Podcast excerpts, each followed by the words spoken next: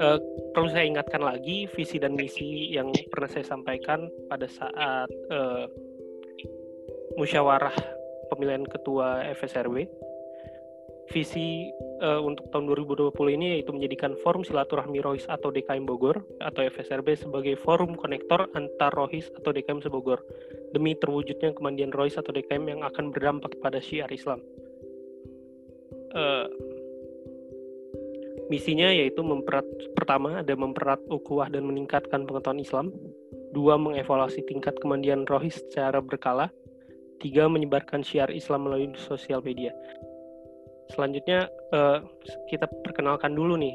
Mungkin ada yang masih belum kenal karena kita baru beberapa kali pertemuan di uh, eh, FSRB ini.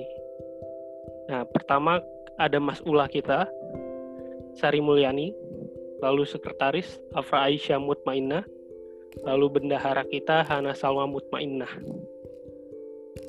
Oke. Okay.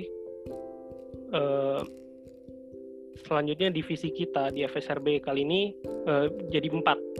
Pertama ada Litbang uh, dengan ketuanya Ahmad Faiz Abdullah.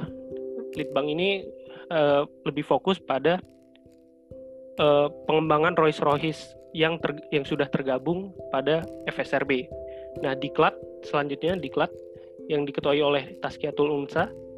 Nah, diklat ini dia berfokus pada pengembangan uh, tiap individu yang anggota FSRB jadi di FSRB dia bisa mendapatkan eh, hal-hal yang bermanfaat juga bukan hanya sekedar uh, menjalin silaturahmi biasa. Lalu ada humas. Humas ini diketuai oleh Muhammad Adam Asilmi. Humas ini berfokus pada uh, penjalinan silaturahmi atau hubungan dengan sekolah-sekolah uh, atau rois-rois yang belum tergabung pada FSRB dan bisa diajak untuk masuk FSRB untuk ke depannya. Lalu Infocom diketuai oleh Rahman Maulana. Ini Infocom akan berfokus pada pengelolaan sosial media FSRB, yaitu sekarang ada uh, Instagram, YouTube, dan mungkin nanti ad, akan ada uh, pengembangan web nanti di program kerjanya Infocom.